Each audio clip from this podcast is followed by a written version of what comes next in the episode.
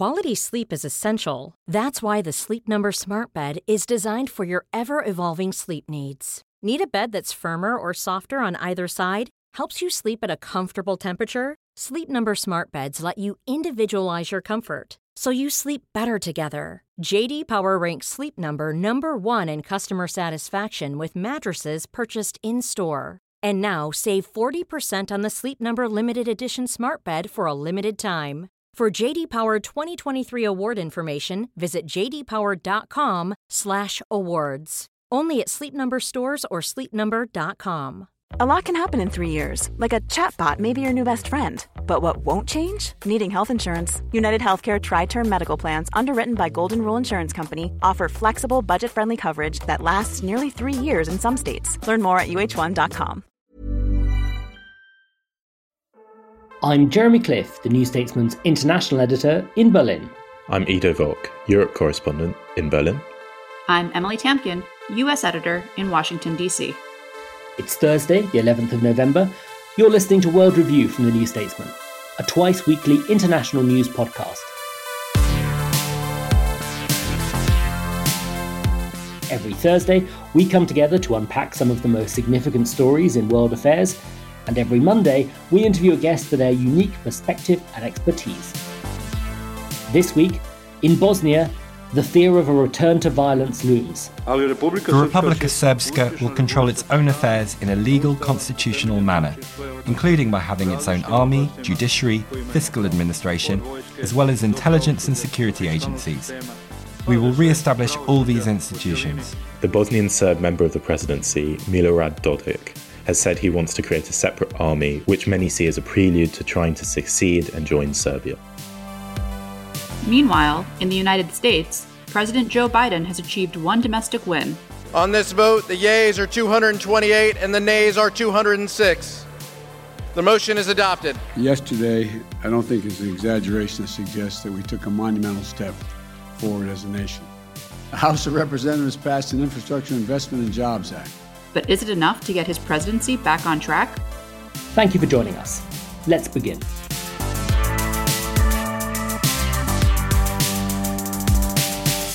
Well, this week has seen further worrying news coming out of Bosnia. There's a lot going on in world affairs at the moment, a lot to pay attention to. We've talked a lot about the COP summit in Glasgow, which is also coming to a head this weekend. But I wanted to talk about this because I think it's very worrying in itself, and it's also symptomatic of broader issues with the global system at the moment. And for those who haven't been following it, the Dayton Agreement, on which the peace in Bosnia in 1995 was established after three years of horrific war and ethnic cleansing, appears to be in greater peril than it has ever been before. The agreement rests on a power sharing agreement between the three main ethnic groups in Bosnia the mostly Orthodox uh, Serbs and the mostly Catholic Croats and the mostly Muslim Bosniaks. And the Serbian entity within that power sharing structure, the Republika Srpska, has, has long sort of flirted with succeeding and even eventually joining the state of Serbia. And its representative in the country's presidency, uh, Milorad Dodik, who we heard from just now, has kind of turned that broad aspiration into some concrete demands. Uh, last month, he demanded that the Republika Srpska pull out of the shared institutions on judiciary, on taxation, and most worryingly, on the military. So his suggestion is that the Serbian part of the Bosnian population sort of should effectively have its own army. And you don't have to be an expert on the Western Balkans to see how that could easily lead to further violence and conflict. And this week we've had a couple of sort of uh, reminders of how many external actors are involved in this in the region. On the weekend, Dodik had a visit in his hometown, no less, from uh, Viktor Orban, the Hungarian prime minister, who's made something of a, a sort of friendship with Dodik. They echo each other's anti-Muslim rhetoric. Uh, I think Dodik's sort of Serb nationalism speaks to Orban's style of politics in, in Hungary. So that's that's concerning that he's wading into that. And then on Tuesday, Dodik was actually in Ankara visiting Turkey's president Recep Tayyip Erdogan who some are saying is the is the kind of the one international figure who could potentially broker some sort of new agreement. But it is it is worrying seeing all of these nationalist figures also Vladimir Putin, by the way, getting involved in this situation. And as I write in my column in the New Statesman this week, it does seem to show up the West, which is failing to show leadership. You know, it, it was the EU that's supposed to be the guardian of the peace in Bosnia. It's NATO that forged that peace through military means in the 1990s and neither are really stepping up. And so it's a really worrying situation. But I, I wonder, um, Emily and Ido, whether either of you would like to come in on this and, and what we should make of it, really. I mean, I see it as a symptom of a, of a kind of Western alliance that is yet again failing to act in a concerted way, failing to take responsibility for arenas where its values are at stake. Do you think I'm right to be as concerned as I as I am and as I was in my column this week in the New Statesman? I think you're definitely right to be concerned. The two things that I would say the first is that I just want to make clear that, that we are not doing this because there's sometimes a tendency in the West to write off this part of the world and say, oh, these are you know ancient and simmering ethnic tensions when actually as you quite rightly identify in your column this is politicians playing on nationalisms and ethnic tensions for their own political purposes mm. i was thinking about this ahead of sitting down to talk today and actually when George Soros was setting up open societies back in the late 80s and early 90s in Europe. Originally, there wasn't going to be one in Yugoslavia because it was thought of as this bastion of liberalism. I just want to make clear that we understand this is not uh, unique or endemic to the region.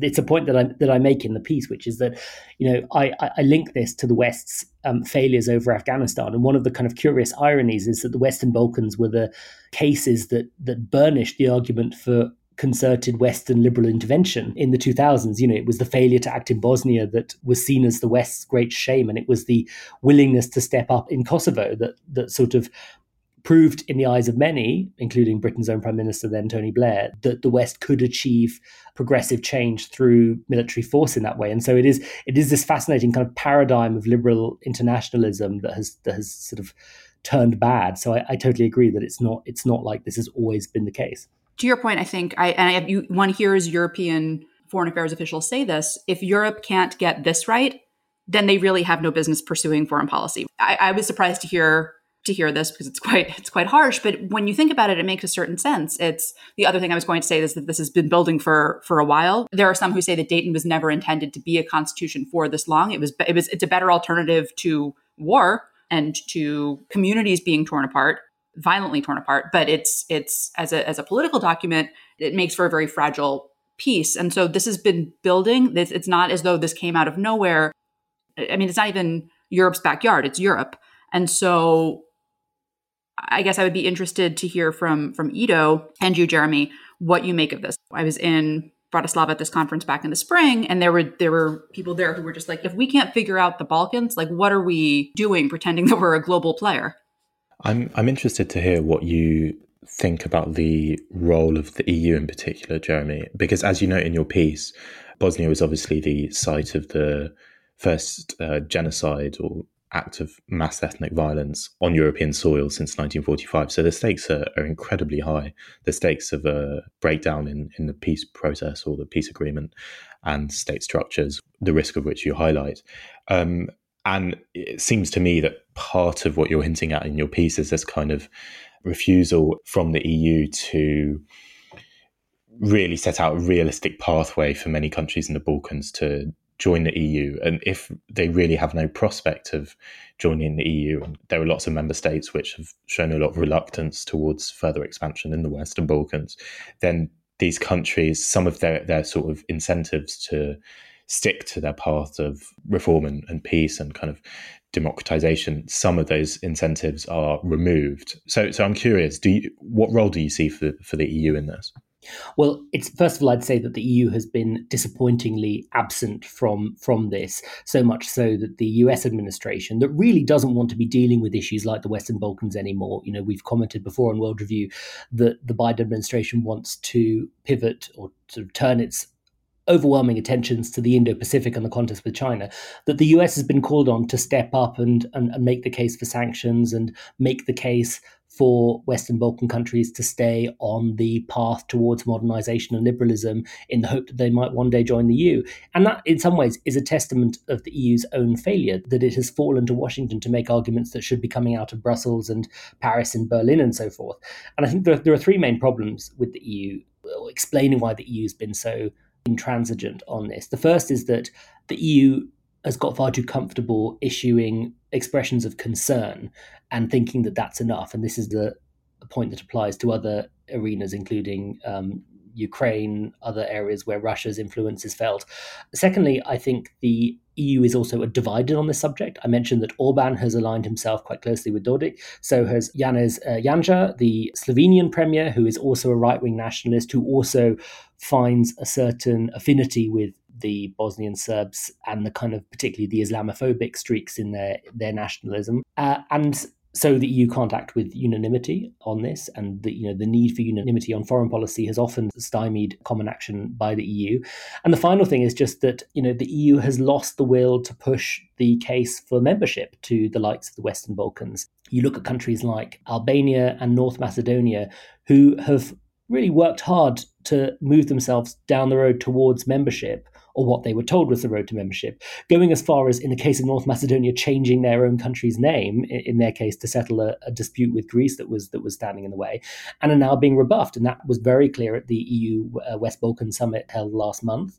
It was very clear that the EU is going cold on the prospect of membership. Macron is a particular skeptic on that front, by the way. And so the old idea that the Western Balkans would be coaxed towards modernity and reform by the promise of EU membership just no longer holds. And so, for all sorts of reasons, the EU just doesn't have the toolbox, it doesn't have the willingness, it doesn't have the capacity to to play the role that it should do. And as Emily says, it's astonishing because this is this is not even Europe's near abroad. This is not like Tunisia or Syria. It's within Europe. The ethnic tensions in the region have to do with the structures of the Austro Hungarian Empire. This is absolutely integral to the continent and to the EU's own neighborhood. So it's it's a, a dismal picture, really. I wanted to get your view, Ido, before we move on, on the broader picture, because it seems to me that you've got a whole lot of actors in Eastern Europe uh, or even Central Europe, uh, depending on your definition, who are willing to test the West's patience on a number of areas where they effectively think, look, we can go quite a long way without the West acting in a decisive way. This applies, I think, in what Lukashenko's doing on the Belarusian Polish border by ferrying migrants to the border and, and effectively trying to push them over into the EU to cause political crisis. You see it with Putin massing troops yet again on the Ukrainian border. You see it with uh, Vucic, the Serbian president, threatening Kosovo. You see it with Dodik in, in, in Bosnia. These sort of strongmen leaders who seem to realize that the West will tolerate quite a lot before it really gets in their way. Do you think that's a fair assessment? And I'd be particularly interested to hear your view on the latest from Belarus and the border crisis before we move on, because I think many listeners will have seen some of the dramatic scenes from the border. You were there yourself just the other week. So, any thoughts on all of that? Well, just to kind of recap on the border, the latest is that a group of at least 1,000, maybe up to 2,000 migrants were essentially ferried to Belarus's border with Poland and in one massive group, and they've tried to storm the border.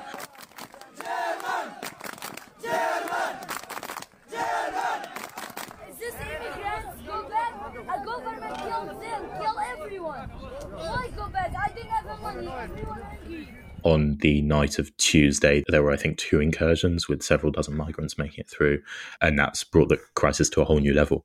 I, I think what you can say about these various strongmen leaders testing the resolve of the West, one thing I've noticed is that there's a kind of schizophrenia on the part of Western Europe in particular, which is that, particularly with, with these migrants, Western Europe doesn't morally like the tactics that Poland is using to repel migrants, in particular these pushbacks to Belarus, which are illegal under international law and which endanger the lives of the migrants in question.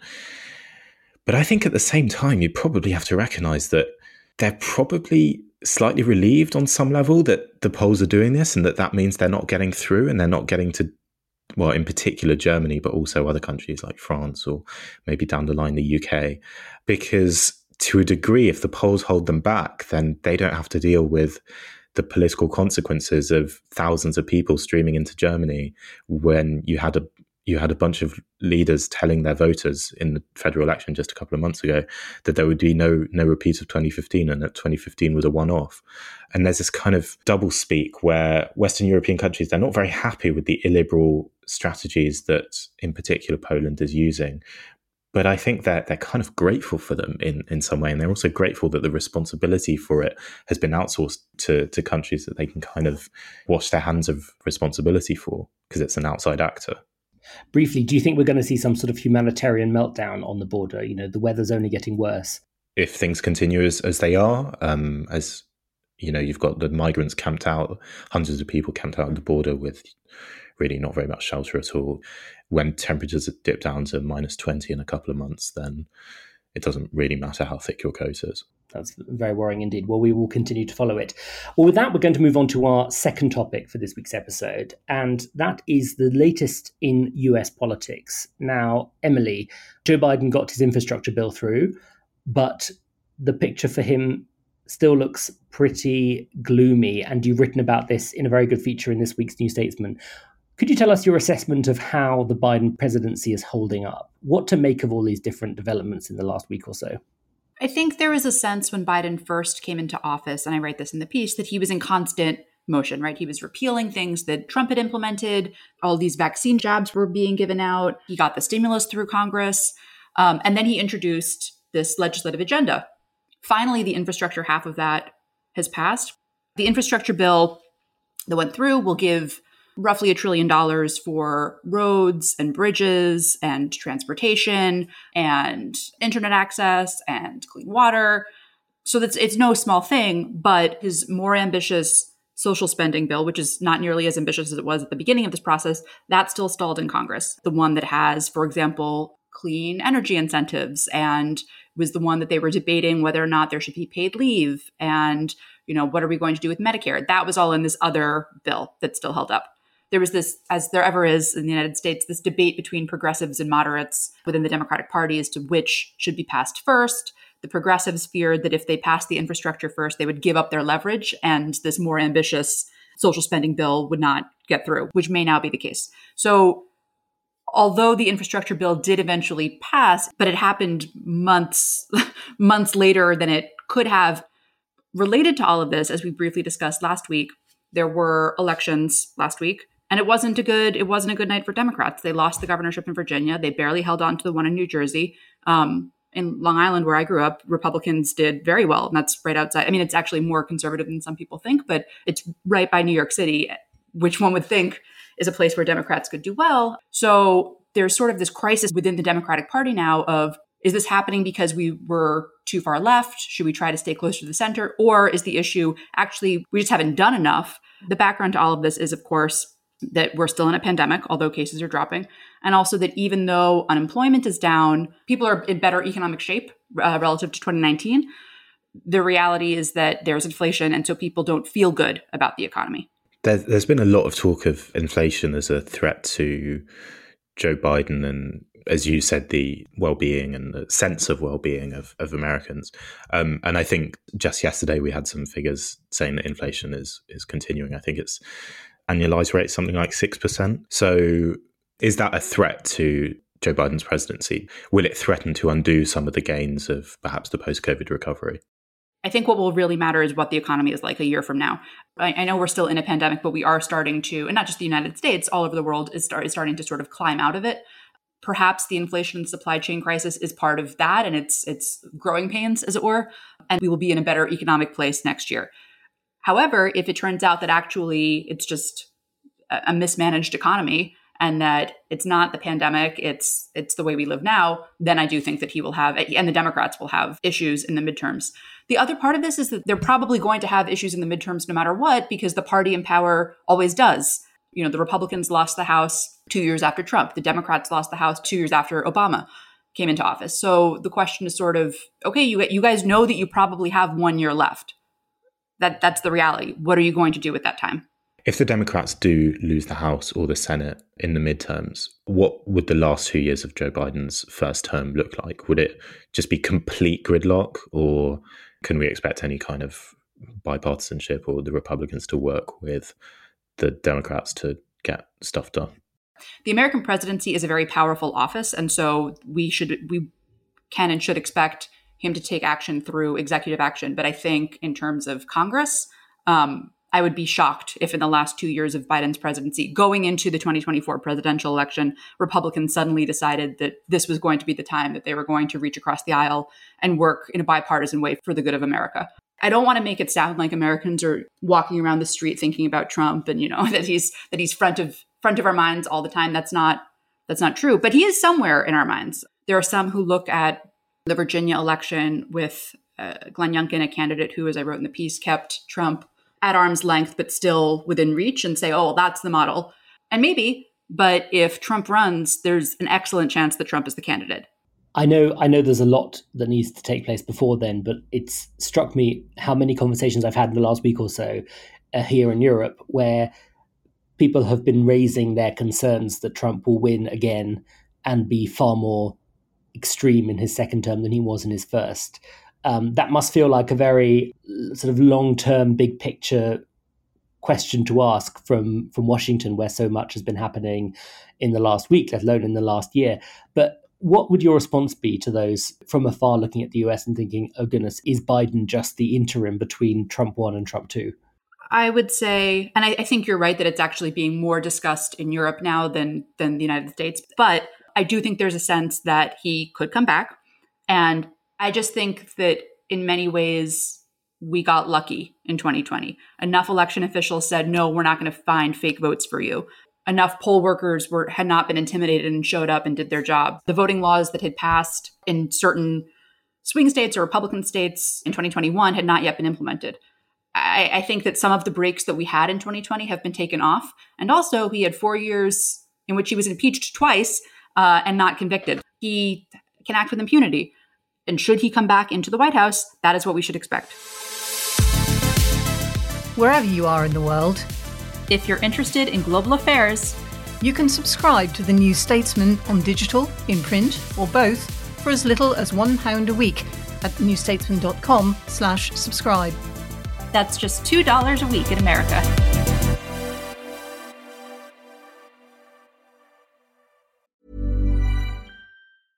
Quality sleep is essential. That's why the Sleep Number Smart Bed is designed for your ever evolving sleep needs. Need a bed that's firmer or softer on either side? Helps you sleep at a comfortable temperature? Sleep Number Smart Beds let you individualize your comfort so you sleep better together. JD Power ranks Sleep Number number 1 in customer satisfaction with mattresses purchased in-store. And now save 40% on the Sleep Number limited edition Smart Bed for a limited time. For JD Power 2023 award information, visit jdpower.com/awards. Only at Sleep Number stores or sleepnumber.com.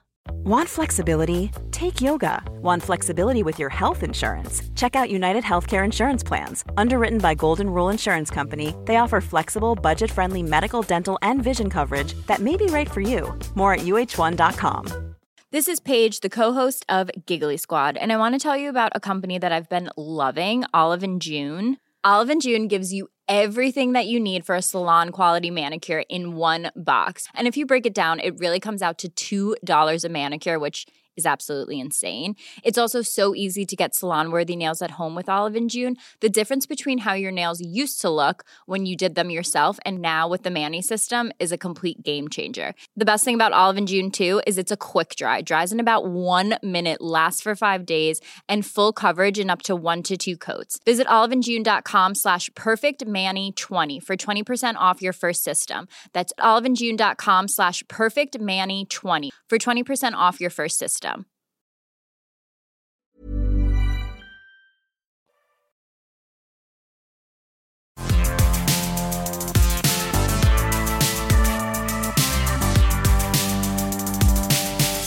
And with that, it is time to move on to a section that we like to call You, you Ask, us. us. That was great. Okay, the question is What is the current state of the French center right? Uh, Ido, we'll let you take it. So I suppose the, the cue for this question is that there was a debate between five candidates for the nomination of the centre right Republican Party, Les Républicains. The candidate for president will be chosen at a party congress early next month, so in early December. And the five candidates got together to debate on, on various issues um, for really an incredibly long three hours. Uh, And I suppose I suppose the kind of main takeaway from that was that, to me at least, really the the two styles of the debate were not there, and those were Emmanuel Macron, the current president of France, and Eric Zemmour, who is a far right polemicist who, although he has not declared that he's running for president, polls now second in most polls, and so is a serious challenger both to the centre right and to um, the traditional leader of the far right, Marine Le Pen. And so on economics, the five candidates were squeezed by Macron because it kind of felt like they, they didn't really know what they were for because Macron came from nowhere. He came from outside the traditional party structures. He created a new party which succeeded in both winning the presidency and also winning a majority in, in parliament. And so, in the process, dislodging both the traditional parties, including the centre right party, which obviously up until that point had been the kind of most prominent, strongest voice for liberal economics in French politics. And Macron's economics are. I mean, they're not kind of Thatcherite, but they're pretty liberal. Um, he talks about the need for streamlining hiring and firing processes. He wants to cut taxes. He wants to to cut the deficit. Uh, he thinks France is a country where people have lost the kind of sense of risk and and the sense that sometimes it's okay to fail and, and things like that. And they were kind of trying to present him as a, a, a leftist. Um, at one point, Xavier Bertrand said, with Macron, it's Christmas in September and it's Christmas in October and it's Christmas in November, in reference to all the handouts.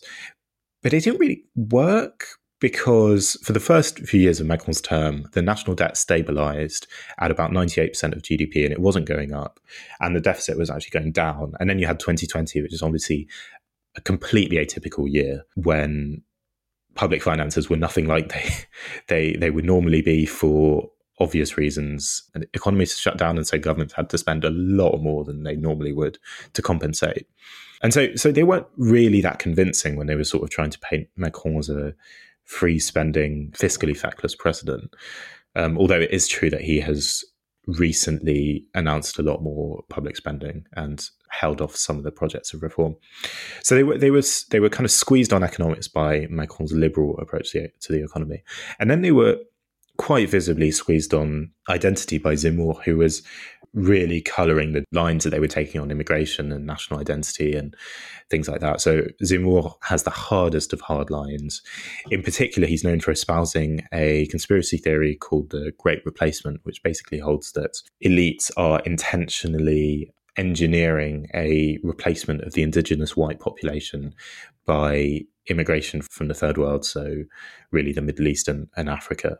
It's got these racial this racial aspect to it where supposedly the population of France and Europe would just would be being intentionally replaced. Someone I saw was writing about Zemmour um, doing dog whistles for the electorate, and it, did occur to me that that is a man whose whistling is very much audible to humans too.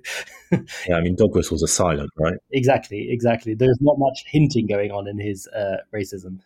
And and I think you can see the bind that he has put the centre right in by the response that the candidates had to one particular question, which the journalists asked the five candidates, which was whether they would use the expression great replacement. And Eric Ciotti, who was the furthest right candidate uh, participating in the debate, said that he would. To use the words of President Giscard d'Estaing on the front page of the Figaro in 1991, we are today facing a migratory invasion. We are at a crossroads of history. We must eliminate the taboos of political correctness and regain control of our destiny. I am not afraid of words. If we must speak of great replacement, then I will speak of replacement. And although the other candidates didn't go quite as far, so Xavier Bertrand, who's a frontrunner, and Valérie Pécresse and uh, Michel Barnier said they wouldn't use it, but Xavier Bertrand said, didn't say whether he would use it or not. But regardless of whether they would or wouldn't, they were all falling over themselves to have the hardest line on immigration, to promise moratoriums and to promise to put uh, French law over EU law, like the Poles did to prevent the EU getting in the way of tough action on immigration, streamlined deportation procedures, even at the point of risking a diplomatic crisis with countries like Algeria. They were all falling over themselves to take a really hard line on immigration, which shows the degree to which uh, the debate has been coloured by by Zemmour and the, how the mood has shifted. And indeed, indeed, what you describe, I think, is true of the centre right across a lot of Western Europe, sort of caught between economic liberals on the centre and social conservatives or nationalists on the right. You know that that's true of the centre right in Spain, much of Scandinavia, um, Italy to some extent. So I think it's interesting to see France as an example of that. Very briefly and finally, what do you think is going to come of this? Who do you see as being the centre right candidate? I found Barnier the most convincing because he tried to sort of present himself as being above the fray and playing the elder statesman against the kind of braying mob. But that is not saying a whole bunch. And I've written before about how I'm relatively skeptical about some of his uh, propositions. But there is a lot of talk of Barnier as a very credible candidate. Thanks to all of you who sent in your questions. Um, listeners, you can send yours in on any topics on global affairs to podcasts at newstatesman.co.uk. That's all we have time for today. You can read our international team's reporting at newstatesman.com. You can join us on Monday for an interview with Samir Saran, the president of the Observer Research Foundation, a think tank in New Delhi, about the current state of US India relations and the climate crisis. If you are a listener of this podcast, which you are because you just listened to it, and or a subscriber to our free World Review newsletter, we want to hear from you. As we are expanding our international coverage, we are seeking our readers and our listeners' views on what we talk about and what we write and what we're giving you. So please take five minutes to fill out our World Review podcast and newsletter survey, which will help inform our own ongoing plans. And you can find that at newstatesman.com slash world survey. If you've enjoyed this, please, as ever, like, rate, tell your friends. Our producer has been May Robson. Thank you for listening, and until next time.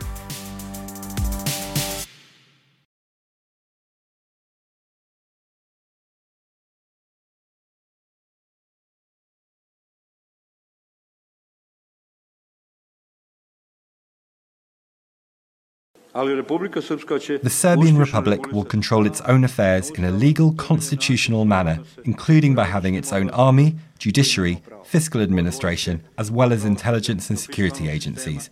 We will re establish all these institutions. Flexibility is great. That's why there's yoga. Flexibility for your insurance coverage is great too. That's why there's United Healthcare Insurance Plans. Underwritten by Golden Rule Insurance Company, United Healthcare Insurance Plans offer flexible, budget friendly coverage for medical, vision, dental, and more. One of these plans may be right for you if you're, say, between jobs, coming off your parents' plan, turning a side hustle into a full hustle, or even missed open enrollment. Want more flexibility? Find out more about United Healthcare Insurance Plans at uh1.com. Trust in politics is broken. So, can we get UK politics working again? That was the last time we were happy.